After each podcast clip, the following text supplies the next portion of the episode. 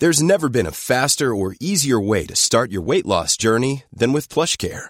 PlushCare accepts most insurance plans and gives you online access to board-certified physicians who can prescribe FDA-approved weight loss medications like Wegovy and Zepbound for those who qualify. Take charge of your health and speak with a board-certified physician about a weight loss plan that's right for you. Get started today at plushcare.com slash weight loss. That's plushcare.com slash weight loss. plushcare.com slash weight loss. Hey, it's Ryan Reynolds, and I'm here with Keith, co-star of my upcoming film, If, only in theaters May 17th. Do you want to tell people the big news? All right, I'll do. Sign up now and you'll get unlimited for $15 a month in six months of Paramount Plus Essential Plan on us. Mintmobile.com slash switch.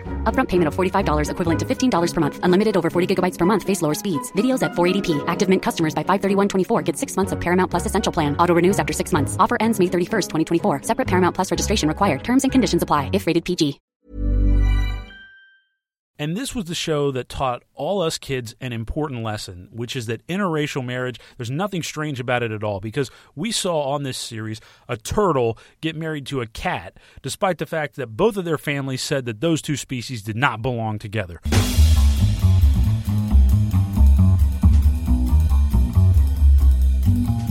The Stream Police podcast is brought to you by OverdueReview.com. Want something more in depth than a sarcastic, pretentious 140 character review of your favorite movie? Read long form reviews of movies, TV, and music from the distant and recent past at OverdueReview.com. Hello again, my dear friend, and welcome to another edition of the Stream Police Podcast. We very much appreciate you spending, uh, taking taking the time to spend about an hour with us here on the show every couple weeks. It comes at you on iTunes, it comes at you on Stitcher, it comes at you on Acast, and uh, however you want to listen to it for free to you, as always, from from our mouths to your ears. I am Clint Davis, the movies and TV editor at OverdueReview.com. In a little bit, we'll be welcoming back to the stage our friend and music editor, Andy Sedlak. He took a little absence last week to get his little home studio set up. Uh, and uh, we'll be checking back in with him again this week. So, uh, welcome into the show, though. We talk uh, about things all throughout the media wasteland on this show movies, TV, uh, music as well, things that are available streaming for you, things that are in theaters, but mostly we try to talk about things that are available for you streaming, whether it be on Netflix, on Amazon, on Hulu, on Spotify, on wh- however the hell you like to watch it, on YouTube, wherever you like to go to get your media. And I, I don't think anyone uses just one of them. I think most people use all of them. At least I do, anyways.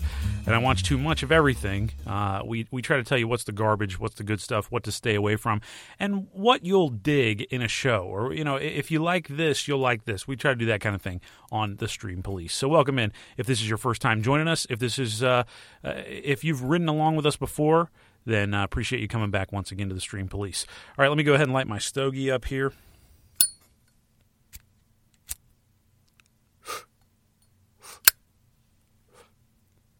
As always, smoking my stogie, talking to you in my closet in Cincinnati, Ohio. It's just about big enough to where I can open, I can sp- put, if I put my fists in front of my chest, I can spread my elbows apart, and my elbows each, like one elbow touches the wall, the other one touches the door of the closet. That's how small this thing is.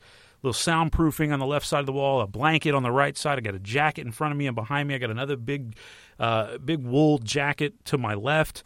So uh, lots of lots of good sound, homemade soundproofing here for you. That's what we do um, in the uh, in the DIY world of podcasting here, and it's worked for us for 30 episodes. So I think we'll just keep on going here in the closet. Uh, let me go ahead and get started by reading a uh, listener email here. We got a, another email from our friend Kelly. She wrote in, if you'll remember, about a month ago on the show and actually gave me the inspiration for a new segment that I've been doing now for the last three episodes running. Um, and that is the greatest, greatest TV, TV, show, theme, theme song, song of all time, time this week. Um, I'll be getting to that in a second. But Kelly writes in. She, I, I, guess she's been enjoying the segment because she did write me an email about TV theme songs. She wrote me up and said, "Did you know the opening theme for Bosom Buddies, which was the Billy Joel hit song My Life?" She says, "Did you know that that is not the song that plays in front of the show now that it's in syndication?" She says it's not even a cover, it's a new terrible song that I can't even investigate because it's so terrible. I'm sure it's because of rights and licensing, but I wonder why they chose that replacement song. Well, Kelly is referring to, uh, yes, the opening theme song to Bosom Buddies, the Tom Hanks comedy show. One of the like the places where he got his start way back in the day in the '80s. It was a, a cross-dressing uh, sitcom of all things, and this uh, the theme song that they used. I actually looked it up, and the syndication theme song for Bosom Buddies is the Stephanie Mills song "Shake Me Loose." So apparently, this song Shake Me Loose was done as an in an instrumental and was used in the show a few I don't know if it was used in the end credits or what back in the original run of the series. But apparently that show this song was part of the show but they st- decided to add lyrics to it have Stephanie Mills sing it and put it at the beginning when they do it in syndication obviously to save money because uh, I'm guessing Joel asked for way too much money uh, because my life's a huge hit. And he probably at some point was like you know what? It's a little embarrassing to have this song paired up with a show uh, where a couple guys cross dressed to live in a like a women's dormitory or whatever it was. So let's just uh, let's just let's just cut ties now because this is going to be too expensive for you to use the song. So Stephanie Mills' "Shake Me Loose" is the song they use. Let, us hear both songs real quick in honor of Kelly. First, we got Billy Joel's "My Life." I don't need you to worry for me because I'm all right. You know it, you love it. Now we've got Stephanie Mills and "Shake Me Loose." I'd like to be J. Paul.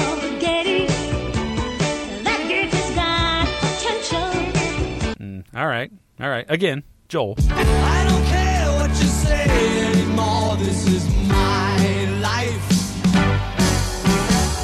And one more time, the fake ass one from Stephanie Mills. The only thing that's essential is having a friend like you. When you can try to shake loose, you can leave if you got a mind to. Yeah, Kelly, I think you have a point. But no, I did not uh, did not know what the song was they used in syndication until I looked that up. Got to admit, I was never a Bosom Buddies guy. They didn't really, they didn't show it on Nick at Night back in the day, and that was the way I got all of my syndicated TV when I was a young one. Uh, so if it wasn't on there, then I really didn't get to watch it. And They didn't show it like late night on, like like on. Uh, the local Fox channel here in Cincinnati, they used to show MASH really late at night. They would just show reruns of MASH all the time.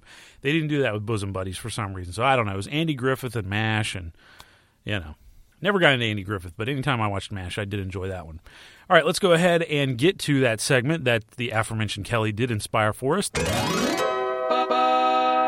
greatest, TV, show, theme song, of all time this week. This week's selection is a tune called Hey Sandy by the band Polaris from Nickelodeon's The Adventures of Pete and Pete.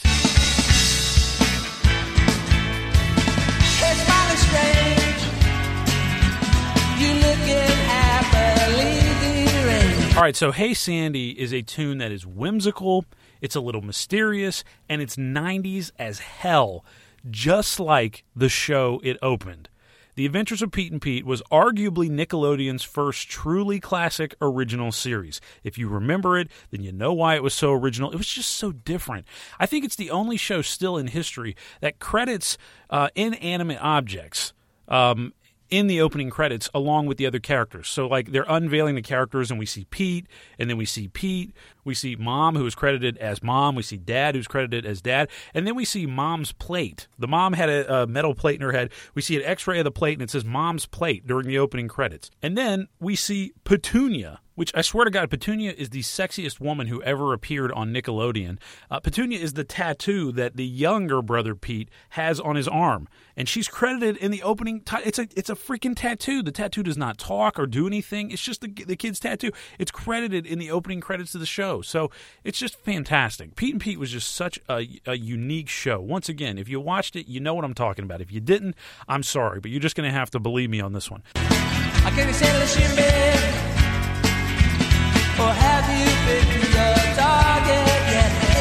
The title characters were a pair of brothers named Pete and Pete. And they were not twins. They were older and younger brothers. Just both of them had the name Pete.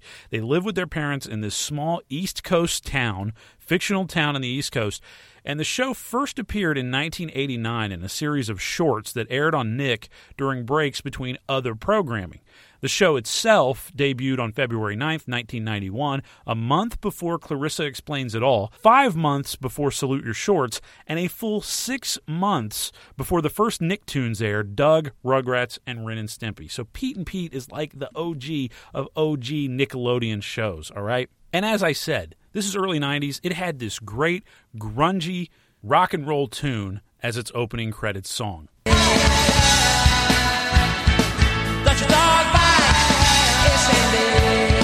And that opening song, Hey Sandy, was written by a Connecticut musician named Mark Mulcahy, who fronted a band in the 80s called Miracle Legion. He was asked by the show's creators to write a theme song, and they ended up putting together a fake band called Polaris and having them play the tune in the opening credits. So you got this fake band, Polaris, jamming in the family's front yard during the opening credits. If you watch the opening credits, that's what they are. We see a couple clips from the show, and we see this band Polaris jamming out in the front yard um, playing the song Hey Sandy. But the band was fake. They were put together just for the show. Now, the song Hey Sandy itself has been the cause of a lot of speculation over the years. Many people have wondered what the third line of the song says. And here's that line. Obviously, when Mulcahy sings it, it's heavily mumbled. But it seems we finally have the answer. According to live versions of the song played many years later, the line is Can you settle a sure bet? So again, he says, Can you settle a sure bet? He's asking. He does not ask, Can you settle to shoot me, as some have claimed. Many have also claimed that this song is about the 1970 shooting at Kent State University, based on the name Sandy in the title, which is apparently the name of one of the victims, and also the vague nature of the lyrics. Of course, if you ask me, I say shut up and enjoy this kick ass guitar solo.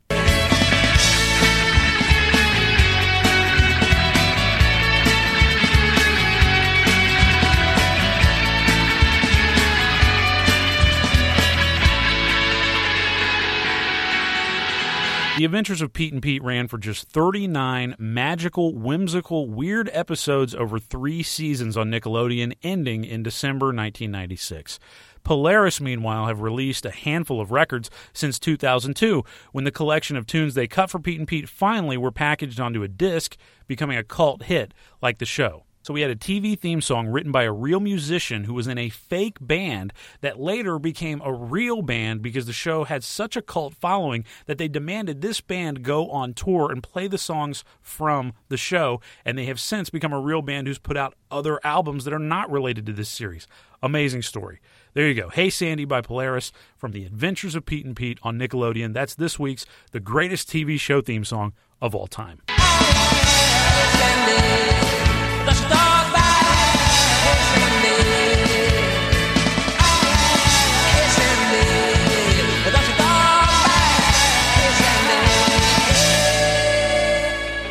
Love that song. Love that show. Fantastic. Nickelodeon is what I grew up on watching. I did not watch Disney Channel at all. I was all Nickelodeon all the time. I worshiped it. Nickelodeon, I credit with giving me my love of TV. I watched other things. I watched The Simpsons a lot when I was a little, just a, a little bit older. When I was like about 10, I think I really started watching The Simpsons a lot when it came on in syndication as well. Um, but I watched Nickelodeon like nonstop. I mean, from the time I was, uh, I don't know, five, six to about the time I was 10 or so. And then I finally did outgrow it. But it was during that time I'm so grateful that I feel like was the, the best time for Nickelodeon. All these shows were so great then. I know it's probably nostalgia, but these they had so many really cool original shows. They were doing so many things that a network for kids, I, I just did not feel like uh, would have been doing um, under any like rule book uh, that was put out about running a TV uh, network for kids. It was just incredible. So, in honor of talking about Pete and Pete, I want to unveil to you my six favorite 1990s Nickelodeon shows ranked in order of greatness. On the Lord, Nick, Nick. On the Ricky while living number one Nickelodeon. Okay, now you might ask Clint, why six? Why your six favorite? Why not your five favorite, ten favorite? Just you know, one of the normal numbers that we're used to. Three favorite. Why six? Why six? Because it's my show, and I couldn't I couldn't knock any of these off the list. I was going to do five, but I could not knock any of these six off. So these are my definitive six favorite 1990s Nickelodeon shows. Number, Number six. six. Hey Arnold. It ran for five seasons from 1996 to 2004. It also got its own movie at one point, but the glory days in the late 1990s are what I'm talking about when I refer to Hey Arnold. Why is Hey Arnold listed in my six favorite 1990s Nick shows? Because I feel like this show captured urban life better than any other kids show that I can think of, aside from maybe Sesame Street. All right, Sesame Street is the original great kids show set in the middle of the city. Uh, it, it's totally urban, but I feel like Hey Arnold was really about living in a city. It was about urban life. These were not kids out in the country. These were kids who went to a school that was called like PS 150 or whatever it was. I mean, it, and I had never heard that. I had never heard that phrase before because you know I, I didn't grow up in New York. I didn't go to a school that had a name like that. Just PS Public School and then some ridiculously high number. That totally gives zaps the school of any kind of character. You know, the school I went to when I was a kid was called Bloomfield Elementary. Very flowery, right? I mean, you get a lot of images when you think of Bloomfield. The kids with the flowers were blooming, were growing. PS 155 or whatever doesn't give you any kind of picture of what's going on in that school. In fact, it sounds a little brutal. So, Hey Arnold from the start, I feel like was just a really cool show that captured urban life better than I'd ever seen it done in a cartoon. There were no suburbs on this show, and there was a ton of attitude in its characters. This show felt, honestly, to me, a lot like Peanuts at times. Obviously, Peanuts was not set in the city, but the characters, there were some similarities in the characters in Hey Arnold and Peanuts. Helga was a lot like Lucy, um, and Arnold was a lot like Chuck and Lucy uh, was always bullying Charlie Brown. Helga was always bullying Arnold, of course, but Helga had a big crush on Arnold. Was the reason why she did that, which was kind of a difference uh, from uh, that. That was where it differentiated from Peanuts. Uh, plus, the fact that this show was set in a boarding house owned by Arnold's grandparents made for plenty of great one-off storylines and one-off characters. Um, and it was just cool to see, you know, a show set in a boarding house. It's a, it's a really a good setting for a TV show because, like I said, you can introduce and take away characters um, you know, as much as you want to, and it doesn't feel forced, doesn't feel fake. It feels natural. In fact, it was just a, it was a, a cool setting for a cartoon. Plus, Arnold's grandpa. Here's a little uh, fun fact for you: the the grandfather character on Hey Arnold was voiced by the same guy who voices Homer Simpson, Dan Castellaneta. A grade school diploma. The one thing I've always wanted but never got. Couldn't you go back to school? Oh, oh, I can't do that, Arnold. I'm too old. I've lost too many brain cells to make it through grade school. You're not too old, Grandpa, and you've still got plenty of brain cells. No, not since Woodstock. You can do. Hey Arnold, it was a magical show, and it's my sixth favorite show of 1990s Nick greatness. Number five on my list, All That, which ran for 10 seasons from 1994 to 2005. I swear to God, I thought all that was the height of comedy when I was a kid. This show, if you're not familiar with it, was a weekly half hour sketch show aimed at teenagers. And this was a great idea for a TV show and the cast was really was pretty strong right from the start. And I think it had to be for the show to be successful from the go. I mean, this was essentially a teenage version of Saturday Night Live. It was not live. Uh, it was all taped which was very clear, but still, I mean, it was just a cool idea for a show and, and perfect to be on Nickelodeon. Kenan and Kel, Kenan Thompson and Kel Mitchell, they were the stars of the show. They were the breakout people, and obviously Kenan ended up going on to SNL. Um, they were like the anchors of the show in the early days. But to me, it was always all about Lori Beth Denberg. If you remember her and her vital information for your everyday life, that was what made me laugh the most. Lori Beth Denberg and her vital information. And now, Lori Beth Denberg with more vital information for your everyday life. It's rude to talk with your mouth full. It's even ruder to blow your nose in your sister's pants. LBD was the real MVP of all that, if you ask me. Plus, this show is so cool, it had a theme song by TLC in 1994. So, all that, my fifth favorite Nickelodeon show from the 1990s. You'll seem peculiar if you go up to your principal and say, Hey, how's your butt? This has been Lori Beth Denberg with vital information. Number four on my list is the great Doug, which ran for four seasons on Nick from 1991 to 1994. Then it was taken by Disney and it ran there for even more seasons. One of the original three OG Nicktoons, Doug featured great voice work, outstanding original music, memorable animation, and a relatable main character. Doug was an awesome show. So the setup of Doug is it's a boy, his dog, and his best friend basically against the world in this little no name town. Uh, the reason I like Doug so much, I think, is because it was such a sweet show. And when I look back on it, that's what I really remember about it. This show was not antagonistic, it was not irritating, it was not annoying, it was not violent. It was just a, like a show that just made you feel good, made you feel good about yourself, made you really love these characters. Even the quote unquote bad guys, you know, weren't too nasty. I mean, it was just it was a sweet show, but without being like you know syrupy and stupid. It was uh, it, it was really I just felt like grounded in real life and what you go through when you're a preteen. It had a lot of good life lessons for kids uh, to watch, and especially preteen kids, as I said, in middle school, about to go into high school. Um, and and Doug was just such an awkward but sweet kid uh, that it made for just such great viewing. Um, and I, I, I, love this show dearly. Doug, one of my all time favorite shows on Nickelodeon. But screw the Disney version. I stopped watching it at that point. They like completely changed it up, anyways. But Doug was great when it was on Nickelodeon. Four magical seasons from 91 to 94.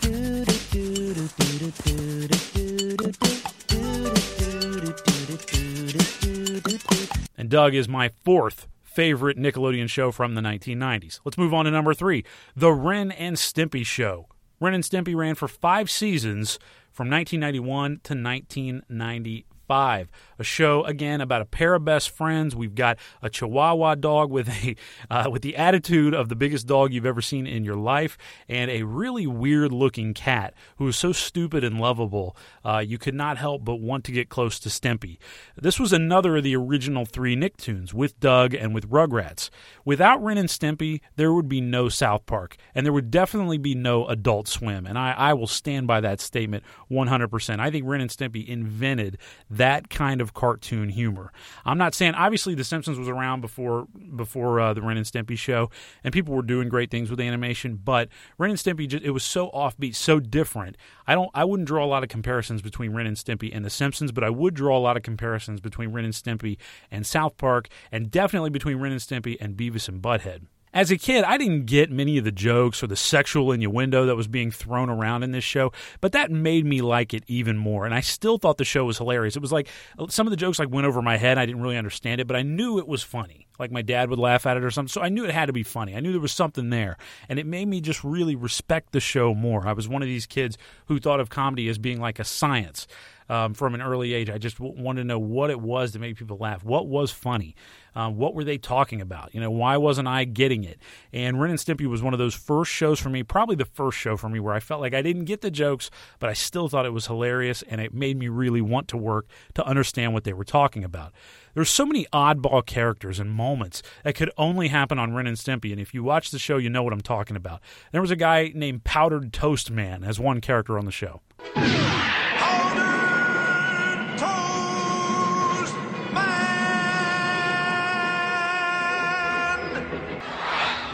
Intensity. Too strong. Quick, man, cling tenaciously to my buttocks. There was a guy named Mr. Horse. Today, we're at the UN for a global summit to discuss the current world crisis. Today's residing chairman is Mr. Horse. There was a dude who wore rubber nipples on his kneecaps. So, nipples, huh? Hmm. No, sir, I don't think I have any use for rubber nipples. And of course, there was a great toy that was just a wooden log, and it was called Log, and it had a great theme song. It's long, long, it's big, it's heavy, it's wood.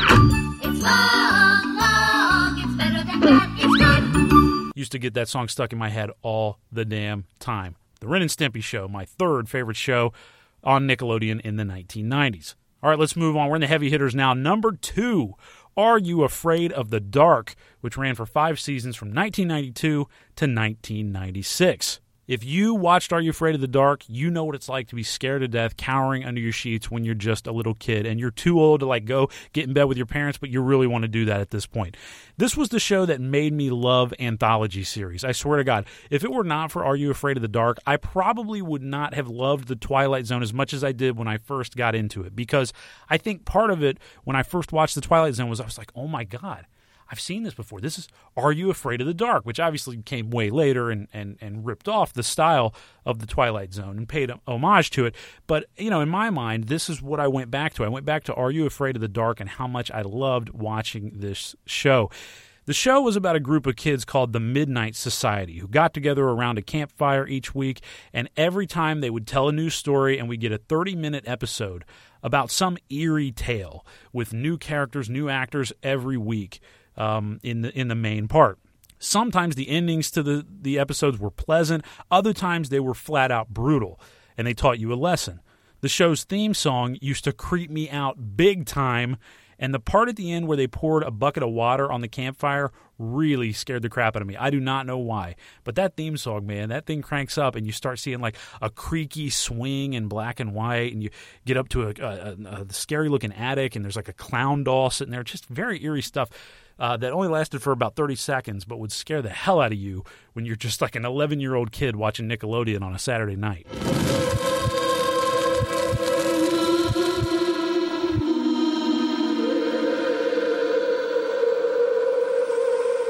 Actually, I guess it, it ended in 96, so couldn't have been 11 years old, young, even younger than that, but show was ruthlessly scary and just really, it was a cool show, man. I loved Are You Afraid of the Dark dearly. It's my number two greatest show on Nickelodeon in the 1990s. And that gets us to number one. What's the best show on Nickelodeon in the 1990s, in my humble opinion? IMHO. Number one, there is no other. With a bullet, it's Rocko's Modern Life. Four seasons from 1993 to 1996. It's the greatest show on Nickelodeon in the 1990s.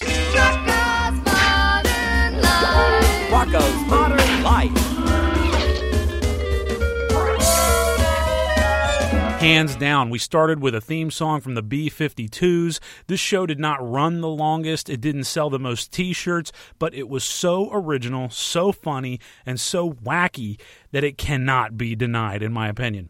Rocko's Modern Life followed an Australian immigrant wallaby named Rocko who lived in this generic American town called O Town, where he works at a comic book store that's called Kind of a Lot of Comics. He hangs out with a shameless cow named Heifer and a neurotic turtle named Filbert, who sounds like a Woody Allen character. He, he basically sounded like Woody Allen. The problem with comic books is the ink comes off on your hands. Every time you turn a page, you have to wash your hands. You turn the page, you wash your hands. You turn the page, you wash your hands. Everything in this show was a joke. It was fantastic. The name of the town, the names of the businesses, the signs in the background. The whole show was all about the boredom of everyday life. And I read a stat that said like 20% of the audience of Rocko's Modern Life when it first aired were adults. I mean, that's 20%. This is a kids' network. This was not a network for adults that happened to have a kids' show on it. It was a kids' network. So these adults had to find this show. Or these were parents who they, their kids watched it and they were like, holy shit, this is a funny show. So Rocko's Modern Life was pulling the adults in at an early age. And now, of course, that's commonplace for kids' shows. All the kids' shows try to do that. But this was really one of the first to do it after, of course, the aforementioned Ren and Stimpy. Rocko was an experience. And anyone who watched it could never forget the style of this show. It was just so different, so funny, so edgy, and just freaking cool, man. I loved it. I wanted to hang out in O Town. I wanted to hang out with Heifer and Rocko and Filbert and, and run around with these guys. And this was the show that taught all us kids an important lesson, which is that interracial marriage, there's nothing strange about it at all because we saw on this series a turtle get married to a cat, despite the fact that both of their families said that those two species did not belong together. Amazing lesson taught to you by Rocko's Modern Life. This show to me was the direct link between Ren and Stimpy and SpongeBob SquarePants, which would be uh, arguably Nickelodeon's biggest hit ever, besides maybe Rugrats. But Rocko's Modern Life, number one with a bullet for me, the greatest show on Nickelodeon in the 1990s. I miss it dearly. I'd love to get it on DVD. Ah, one four five six nine one zero. Come in, have a seat. Good news! You're being promoted from job title six one two to job title eight one four due to volume statistics. Uh, excuse me, sir, but could I just. I'm with somebody! Volume statistics and the hiring freeze we're currently experiencing. We have to cut holes in our workforce to eliminate counterproductivity. Great. Uh, what does that mean? You're fired! couple honorable mentions, couple shows that almost made my top six that I also loved on Nickelodeon. Nick Arcade, if you remember that one. Legends of the Hidden Temple, Guts, Salute Your Shorts, Kablam, and Ah Real Monsters. Those are the shows uh, that if I was going to expand the list would be on there. I also I liked Rugrats too, but man, the voices were just a little grating at times, and it, I think it just went on too long, and they were adding new characters, and it, it jumped the shark. I mean, when they added Dill in, let's not let's not kid ourselves. It jumped the shark. All these other shows I'm talking about, none of them jumped the shark. They ran for four or five seasons apiece. It was perfect. They capped them off. They were great shows. No bad memories of any of those. If you have a favorite Nickelodeon show of all time, I'd love to hear it because I know this is a hot topic. So if you're, you know, if you grew up watching Nick, watching Snick, whatever it is that Teen Nick, whatever they renamed it later, shoot me an email at theclintdavis at gmail.com or hit me up on Twitter at Mr. Clint Davis and tell me whether I'm off base or right on with my picks of the six best 1990s Nickelodeon shows. One more time for you. Hey Arnold, all that, Doug, Ren and Stimpy, Are You Afraid of the Dark, and Rocko's Modern Life. With that, I'm going to take a break. I'm going to welcome back on stage for the first time in a few weeks our friend and music editor, Andy Sedlak. Take it away, Mr. Sedlak. Hey, I'm Ryan Reynolds. At Mint Mobile, we like to do the opposite of what Big Wireless does. They charge you a lot, we charge you a little. So naturally, when they announced they'd be raising their prices due to inflation, we decided to deflate our prices due to not hating you. That's right. We're cutting the price of Mint Unlimited from $30 a month to just $15 a month. Give it a try at mintmobile.com slash switch. $45 upfront for three months plus taxes and fees. Promote for new customers for limited time. Unlimited more than 40 gigabytes per month. Slows. Full terms at mintmobile.com. There's never been a faster or easier way to start your weight loss journey than with PlushCare. PlushCare accepts most insurance plans and gives you online access to board-certified physicians who can prescribe FDA-approved weight loss medications like Wegovy and Zepbound for those who qualify. Take charge of your health and speak with a board-certified physician about a weight loss plan that's right for you. Get started today at plushcare.com slash weight loss. That's plushcare.com slash weight loss. plushcare.com slash weight loss.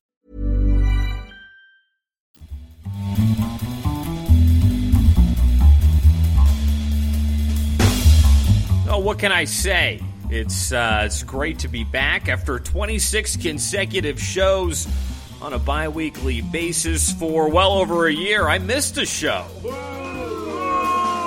Here's what happened. I switched jobs and that has been a great thing. Literally, the only downside is that by leaving my previous employer, I also lost like my $100,000 recording studio. That's why I may sound a little different. You may hear a little more echo this time around. Like Clint, my digs are now quite humble. I am in my basement. It is unfinished. There's not much down here. Uh, we moved in in November. I took the liberty, actually, of uh, pinning up half-eaten rugs that my uh, that my dog got a hold of.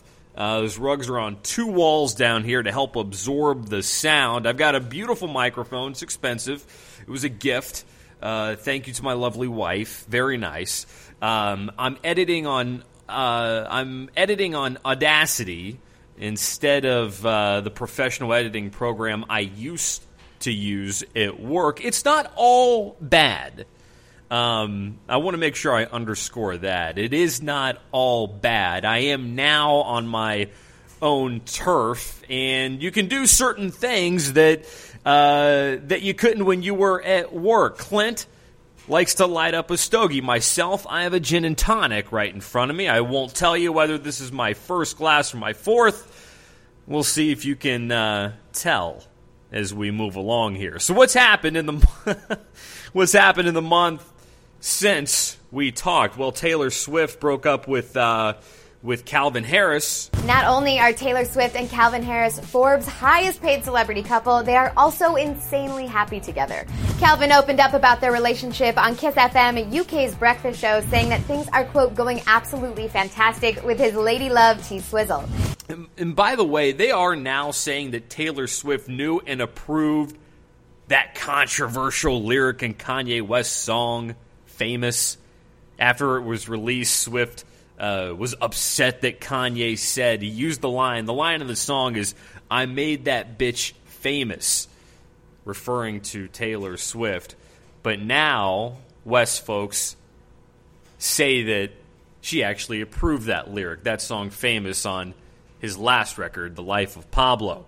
Paul Simon put out a new record called Stranger to Stranger. It's a bit on the uh, eclectic side, it's a bit on the electronic side, which he's embraced before. I actually love an album that came out in 2006 called Surprised. There's a song called Outrageous. There's a song called How Can You Live in the Northeast. How can you live in the Northeast? How can you live in the South? How can you build on the banks of a river when the floodwater pours from the mouth? Great stuff. Very modern in terms of its production. This time around, I recommend a song called Wristband. Wristband, my man, you got to have a wristband.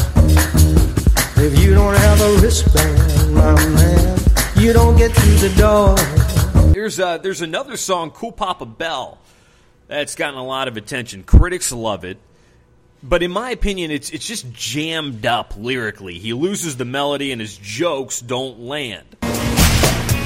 Motherfucker, ugly word. Ubiquitous and often heard as a substitute for someone's Christian name. And I think, yeah, the word is ugly, all the same. Ugly, got a case to make. It's not like every rodent gets a birthday cake. Let me circle back to um, to pop music a little bit more. Um, you all know One Direction. You likely know the guy who left, uh, a guy named Zayn Malik. He had a big hit with a song called Pillow Talk. So we'll put something neighbors in the place that feels the tears, the place to lose your fears, yeah. The song debuted at number one. A quick Google search will reveal it was uh, only the 25th song ever to debut at number one. And he's the first artist from the UK to debut at number one with that debut single.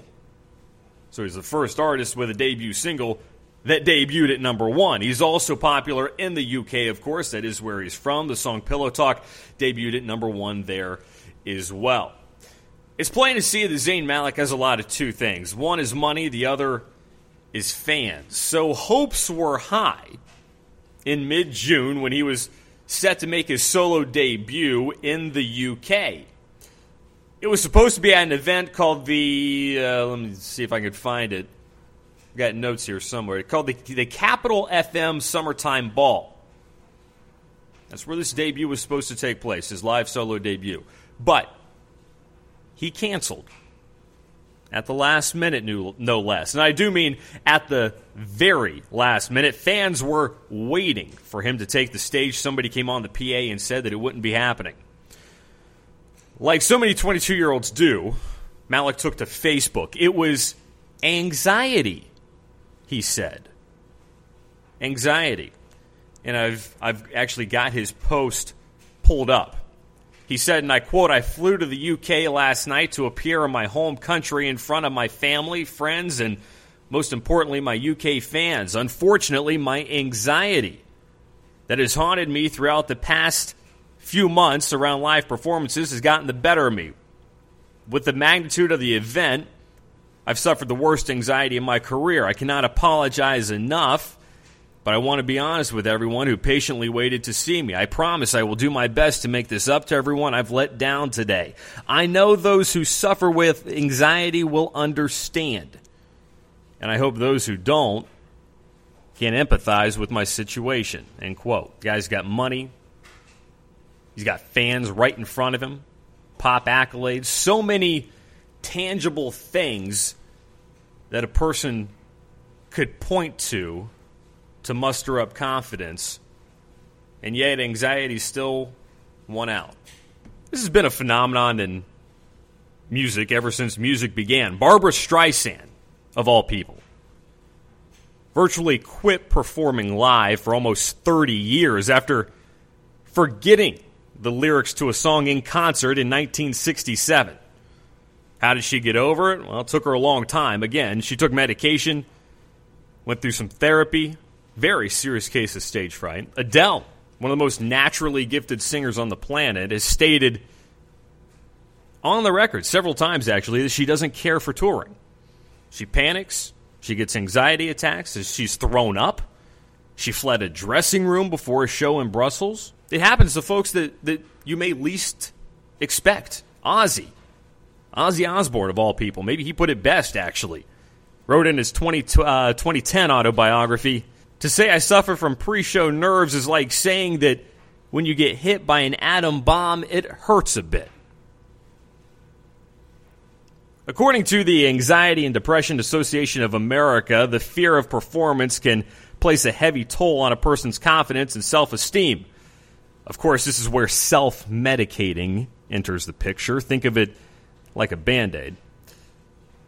If these people get sober later on, one of the greatest hurdles then is again trying to conquer that fear of being inadequate on stage. Count Joe Walsh in that camp.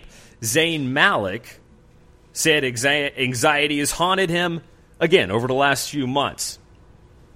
This kind of thing can be temporary, and it's no wonder that it hit during the peak of his professional career. Amazing stuff.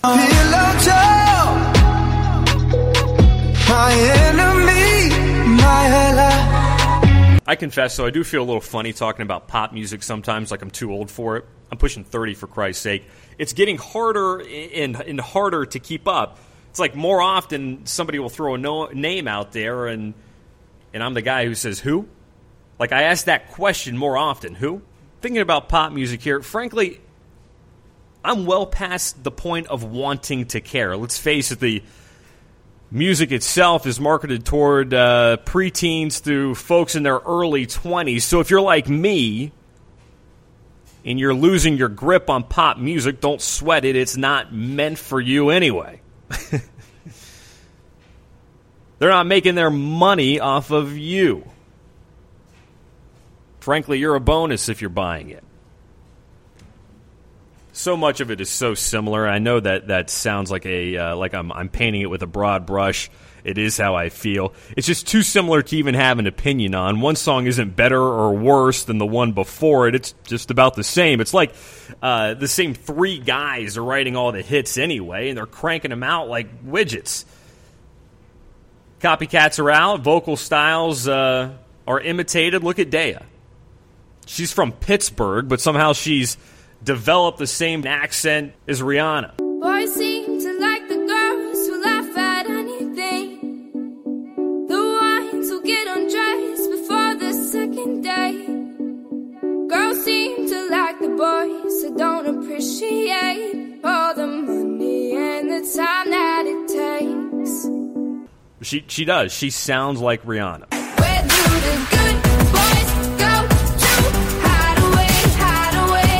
Type? now here is na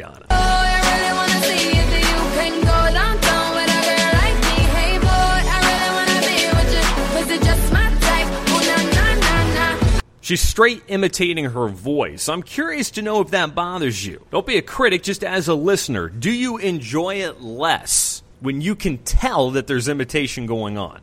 Like the number of performers that suffer from stage fright, there's also a long line of copycats in the music business, particularly in mainstream music. One of my favorites is John Cafferty, who patterned every breath he ever took after Bruce Springsteen. Here's Bruce.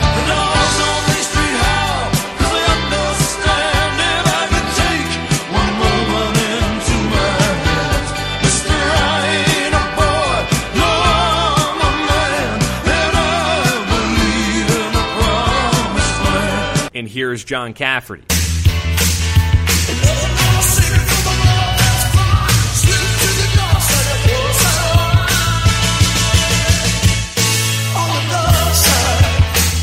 To me, John Cafferty basically played in a Bruce Springsteen cover band only with original songs. That being said, I enjoyed it. I just don't take it seriously. And there's Ariana Grande. She has taken more than a page or two from uh, Mariah Carey's book. Stealers Wheel and Gerry Rafferty owe a ton to Bob Dylan. Here's Stealers Wheel. Clowns to the left of me, jokers to the right. Here I am, stuck in the middle with you.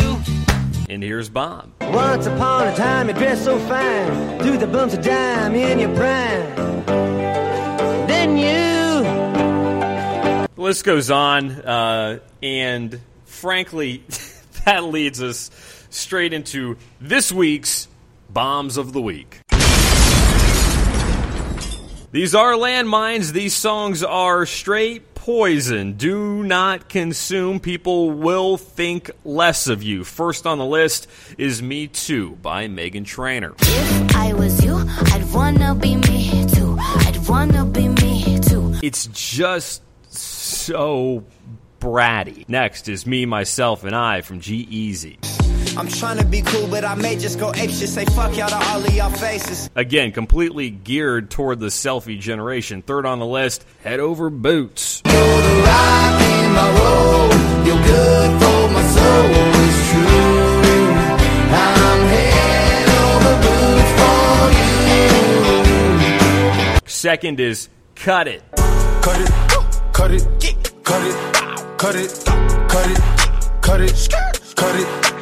It's rap for simpletons. Uh, and, and finally, it sits Still and Look Pretty by our girl, Daya. Oh, I don't know what you've been told, but the sky right here's gonna rule the world. Yeah, that is where I'm gonna be because I wanna be. No, I don't wanna sit still, look pretty. She's going for the feminist thing there, which is admirable. But, but God, she, you know, she's so young. She's 17, and it deals with a deep topic, but unfortunately in a very surfacey way. It is an admirable topic to tackle, but as LeBron James says, you got to execute. Now, my friends, we direct our attention to the main event. These are songs to add immediately to our ever growing Stream Police playlist. First, Shine a Light by the Rolling Stones.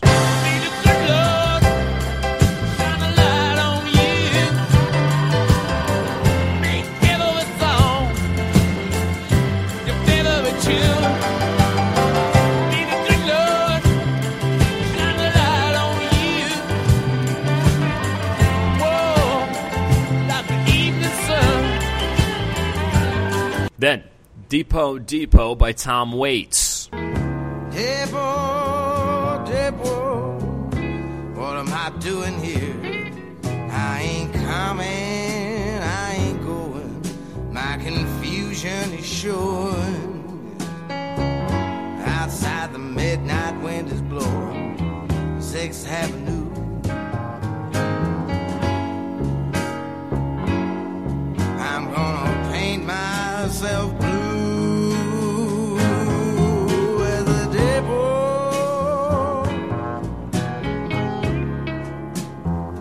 And You're Gonna Get Yours by Public Enemy.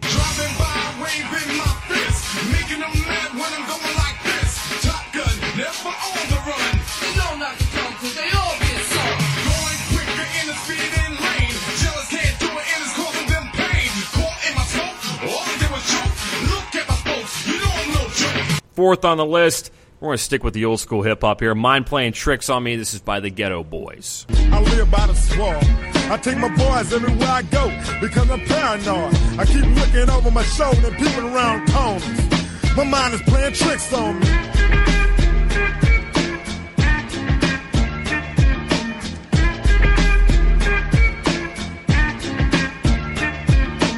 And finally, one more hip hop song to round this out from 1999's Slim Shady LP. It's Rock Bottom by Eminem. But it's the evil that made me this backstabbing, deceitful and shady. I want the money, the women, the fortune and fame. But means I end up burning in hell, scorching in flame. But means I'm stealing your checkbook and forging your name. This lifetime list for eternal torture and pain. Cause right now, I feel like I just hit the rock bottom. I got problems, now everybody on my block's got them. I'm screaming like them two cops when Tupac shot them. Holding two blocks, hope your doors got new locks on them. My daughter's feet ain't got no shoes or socks on them. And the rings you're wearing look like they got a few rocks on them. And while you flaunt them, I could be taking them to shops to pawn them. I got a couple of rings and a brand new watch. You want them? Cause I ain't never went gold off one song. I'm running up on someone's lawn with guns drawn. That's rock bottom. This life makes you mad enough to care. That's rock bottom. You want something bad enough to stare. That's rock bottom. You feel like you fat enough to hear. Cause you mad enough to scream, but you sad enough to That's rock bottom. This life makes you mad enough to. That's rock bottom. You want something bad enough to stare. That's rock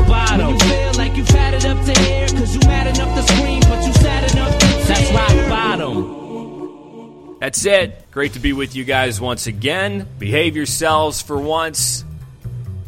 I'll talk to you later. Peace.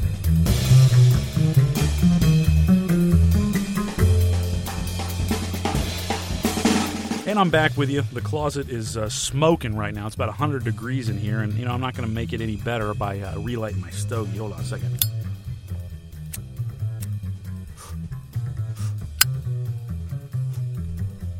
But you can't beat the scent, my friends. Can't beat the scent. If they find my charred body in here one of these days, this uh, an unfinished recording will be, I guess, my last record of existence. Um, I'm Clint Davis, once again, the movies and TV editor at OverdueReview.com. Thank you very much, Andy, uh, for uh, telling us what's piping through the earbuds this week. Glad to be uh, glad to have you back on the show here. And thank you very much, my friend, for listening. Let's go ahead and get back to the small screen, if you'll permit me. And now, in honor of the Brexit, which has been all over the news for the last week, I want to talk about a current British television show that I've been watching and that is now streaming. All right, let's talk about Black Mirror. It was a show that originally aired in Great Britain on Channel 4, publicly funded uh, television station there. That's another answer to the BBC. And uh, it streams right now on Netflix. Netflix actually bought the rights to this show for the future, so they will be the exclusive home uh, for Black Mirror going down the road. It's kind of a sad thing what they did to Channel 4, who really found this show, took a chance on it, and it paid off for them, and it became a huge hit for them, and now they've abandoned that original network for Netflix, which I, I, just I think is kind of a it's kind of a sad thing because they did uh, do great things on Channel Four. So. Uh, Black Mirror has run so far for two seasons and one Christmas special, totaling for seven episodes. Only with British TV can you have a two season run with seven total episodes. So, uh, yeah, Black Mirror, this is an anthology series that runs along the lines of the aforementioned Are You Afraid of the Dark and The Twilight Zone. But the twist on this show is it has an exclusive focus on technology and how it can ruin our lives. Black Mirror, the title of the series, comes from a nickname for TV, the TV being called the Black Mirror, of course, where we watch, um, you know, our lives now at this point with reality TV, but the lives of others being played out on this Black Mirror that we sit in front of all the time and that we talk about to you uh, every couple weeks here on the Stream Police. So, uh, Black Mirror is really all about how technology can affect our lives. Each episode follows. If you don't know what anthology series means, and I just I throw that that word around a lot because it's a type of show that I love dearly. I think I think it can be the greatest genre of TV, uh, but it might not be one that you're familiar with. And an anthology show is a show that changes its cast with every episode. So every episode we've got a new story. Really, every episode is more like a movie than an episode of a continuing show. These these episodes do not exist. They may exist in, in one universe, but they uh, do not have the same characters. They don't have the same actors. They often don't even have the same writers um, or directors. It's just it's kind of every episode is its own beast, and I think I mean those kind of shows, man, when they're working and and they're working well, it's just it's almost impossible to beat them. So Black Mirror, it, it's it's a promising premise because it is all about technology, and obviously that's something that we uh, it's indispensable at this point in our lives. Most of the episodes of Black Mirror are cautionary tales, but some of them are simply tragedies, and others are reminders of how cruel humans can be but every single one of the episodes is set in a world with slightly futuristic technologies that are essential to the stories that play out. And I say slightly futuristic because this show does not exist in some really far off fantasy future. It exists in a future that could be right around the corner, honestly, at the rate that we're progressing. I mean, the technologies they use do not seem like something out of science fiction. It seems like something out of um, you know, the Apple laboratories that they could be working on right now, or what's going on at Google, or you know, whatever. It seems like something that could be developed right now under our noses. So at least for me, I didn't see. I can't think of a, a single. I've watched the entire run of the series now. I can't think of a single moment where I was like, "Ah, that's far fetched." I, I, I don't buy that. Well, okay, there is one. There is one where uh, a, a like replica of a person is recreated from all their memories, their their selfies, their voice uh, recordings, videos that they posted on Facebook and social media. So after a person dies, they can essentially come back to life as this like robotic clone of that person. It's a little far fetched that the like robotic body would look that realistic, um, but the idea of recreating someone from social media to me is not that far fetched Now, Black Mirror, I am not going to rave about because I did not love this show. I went into it expecting me to love it because Netflix thought I'd give it a five star. They're usually pretty accurate with me because I've watched so much stuff on there. They know me pretty well. I heard a lot of really good things about this series. Uh, it's it's a very intellectual kind of show, so I thought I'd really dig it. But I did not love this show. I'm not going to rave about Black Mirror. I found it to be very hit and miss, and it was mostly miss until the last couple episodes. I think the first few were rough for me. I did not really get into them. I didn't really get into it until about the fifth episode of uh, seven of them. So again, at the tail end, I think it got much stronger. And I think the last episode, the Christmas special, is the best episode of the entire run of the show so far. I loved a couple of the episodes, especially as I said, the 75 minute Christmas special, which is the final one on Netflix right now. But I disliked more of them than I liked. I found the first four episodes to be sexist. I thought they had sexist overtones that I could not deny, and that made me really just disappointed in the writing as I was watching him. I'll, run those down for you. The first episode completely ignores its pitiful excuses for female characters and also has an instance of my number one pet peeve in movies and TV, which you'll know if you've listened to this show before. I've talked about it multiple times. I talked about it at length in an episode of this podcast. That is when you've got a female reporter who's a character and she has to use sex to do her job. She does not use reporting skills. She doesn't use any of the things at her disposal, her her brains, anything. She uses sex to get scoops.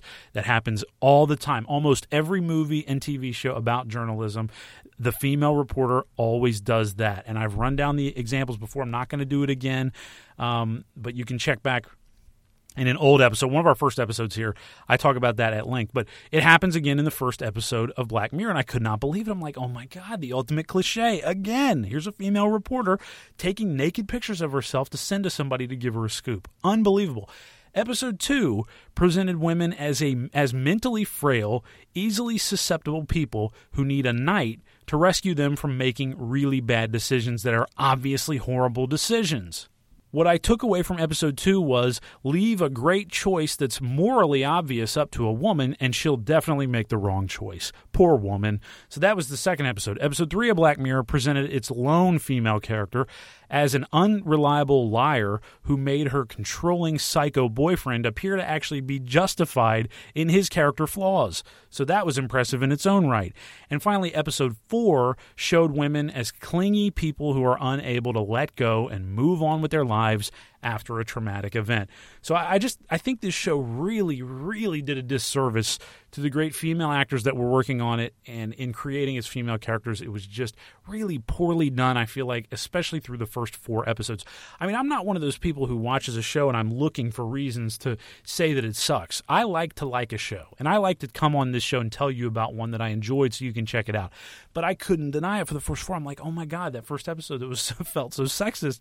Second episode, holy crap, it was even worse. Third and fourth, oh my God, is this show just like the most misogynistic show of all time? I don't know. Finally, they got they they righted the ship a little bit with the fifth episode, which was a fantastic episode that I really enjoyed.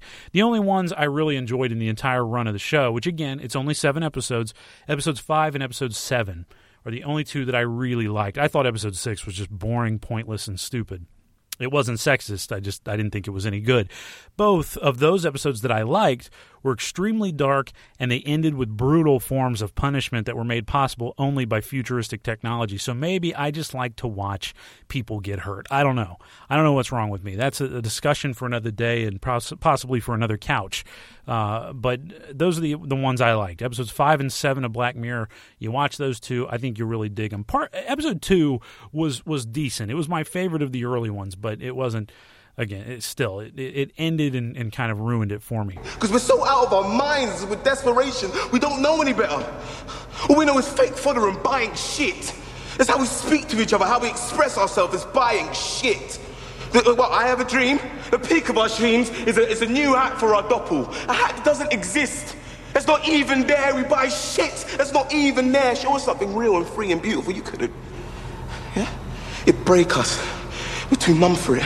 Our minds would choke. It's only so much wonder we can bear. That's why when you find any wonder whatsoever, you dole it out in meager portions. And only then till it's augmented and packaged and pumped through 10,000 pre-assigned filters till it's nothing more than a meaningless series of lights. And there are some impressive actors on this show. As with all anthology series, you get you get the chance to bring in great actors because they don't have to do full series worth of work. They're able to pop in for an episode, do it, and then leave and get a great part out of it. Really good writing usually on anthology series.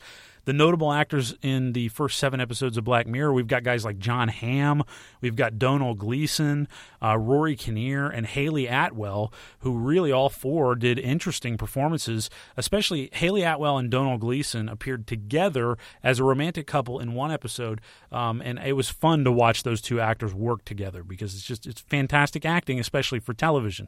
I also will praise Black Mirror because of how the show looks. I love how this show looks. The production values are moving movie quality, and they present like this stripped down vision of the future rather than a fantastic one. We're not, I mean, these are not people walking around like in you know, shiny space suits is what we're wearing in the future. Um, it, it's it, it's clothing that obviously is relatable to now. It's decor that's relatable to now. It's just the technology's pushed up maybe a few decades. And the dependence on technology in this series is really at an extreme. Uh, not that it's not in our world, but it's it's even more an extreme here, and it costs characters their lives in a few cases during this show. It's exciting to see where the episodes go, as it is with any anthology show. I know if you watch like the Twilight Zone, you're always you're always trying to guess the ending and you love it when you can't guess it. You love it when Rod Serling um, fools you, when he gets one by you, and and that's how it is with this show as well. You're trying to guess the ending, but honestly, I was not floored by the endings to most of these episodes. Um, it, it, just, it, I don't think it, it, was great at that, at turning the ending and making you like, oh my god. Except for uh, really, again, a couple times, and the reason I was floored by the endings is because they were so brutally, uh, just desolate, and and that to me is always a good way to kind of end things. I recommend Black Mirror only if you absolutely love anthology shows because it's definitely well made television. But I think fans of the show fashion it as something more unique and more intelligent than it actually is.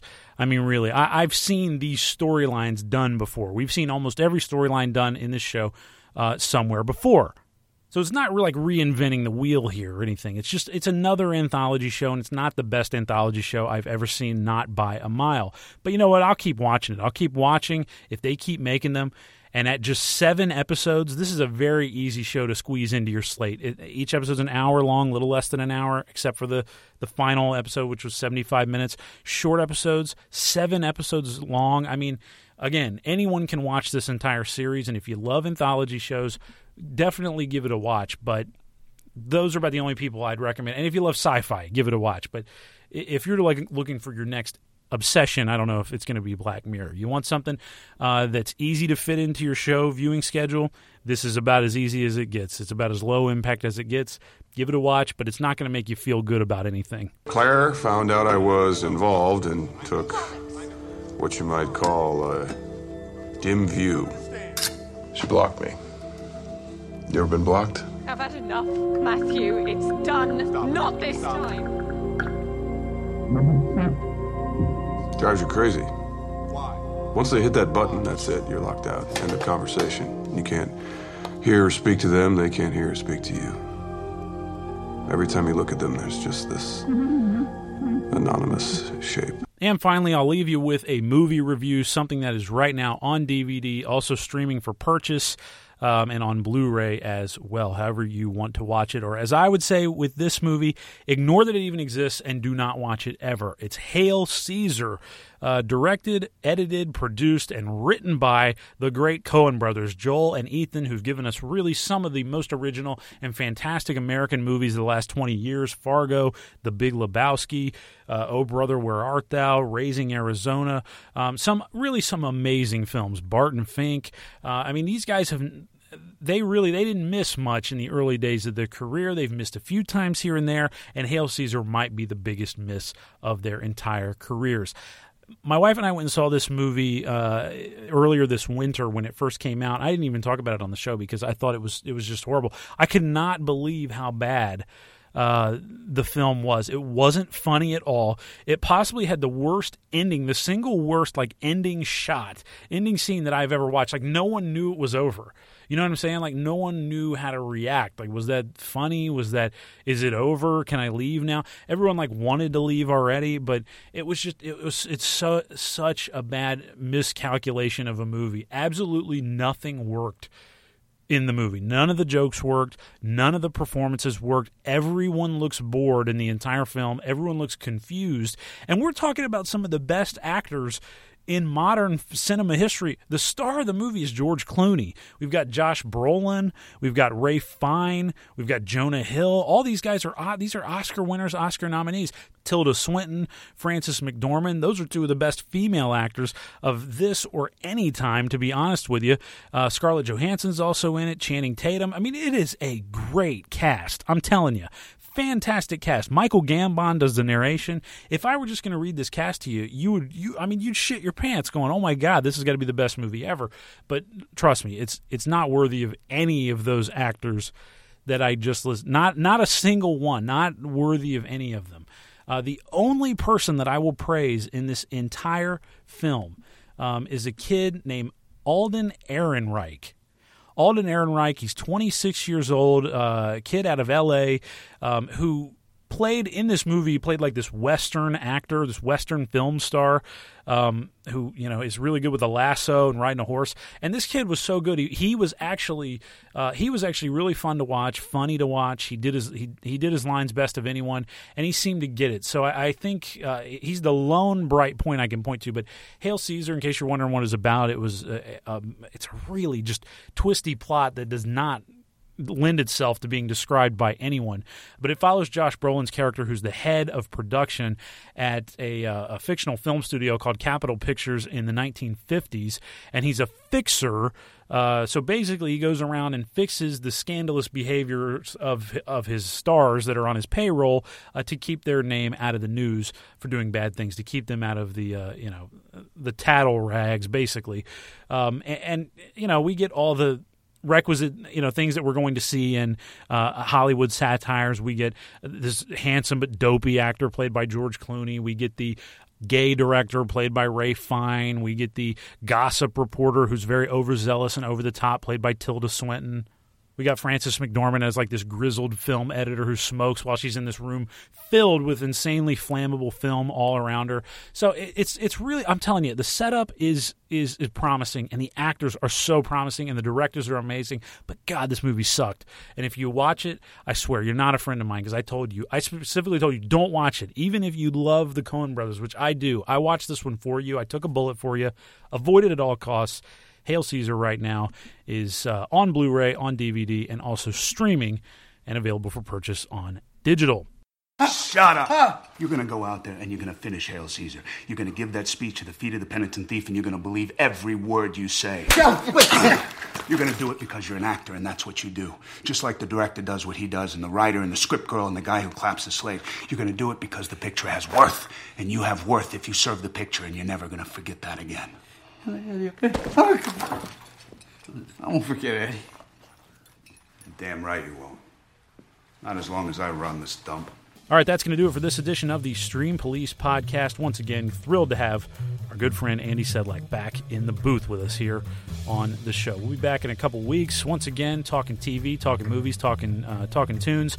I'm going to talk next time about Orphan Black, which uh, right now is running on BBC America, and you got to check this show out if you can because it's got one of the best acting performances that I have ever seen on television. I'm talking in history. I'm putting it up there with the. I'm putting it up there with Cranston. I'm putting it up there with Gandolfini.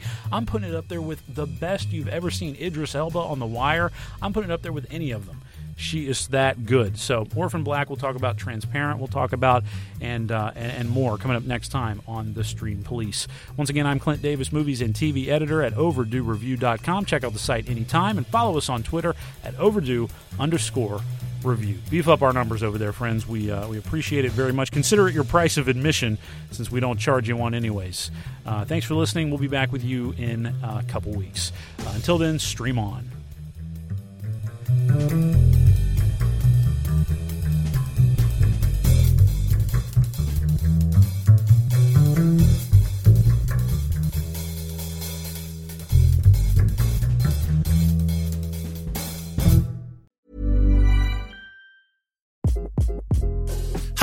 This is Craig Robinson from Ways to Win, and support for this podcast comes from Invesco QQQ, the official ETF of the NCAA. The future isn't scary. Not realizing its potential, however, could be. Just like on the recruiting trail, I've seen potential come in many forms as a coach. Learn more at Invesco.com slash QQQ. Let's rethink possibility. Invesco Distributors, Inc. Imagine the softest sheets you've ever felt. Now imagine them getting even softer over time. That's what you'll feel with Boll and Branch's organic cotton sheets. In a recent customer survey, 96% replied that Bowl and Branch sheets get softer with every wash. Start getting your best night's sleep in these sheets that get softer and softer for years to come. Try their sheets with a 30-night guarantee. Plus, get 15% off your first order at bollandbranch.com. Code BUTTERY. Exclusions apply. See site for details.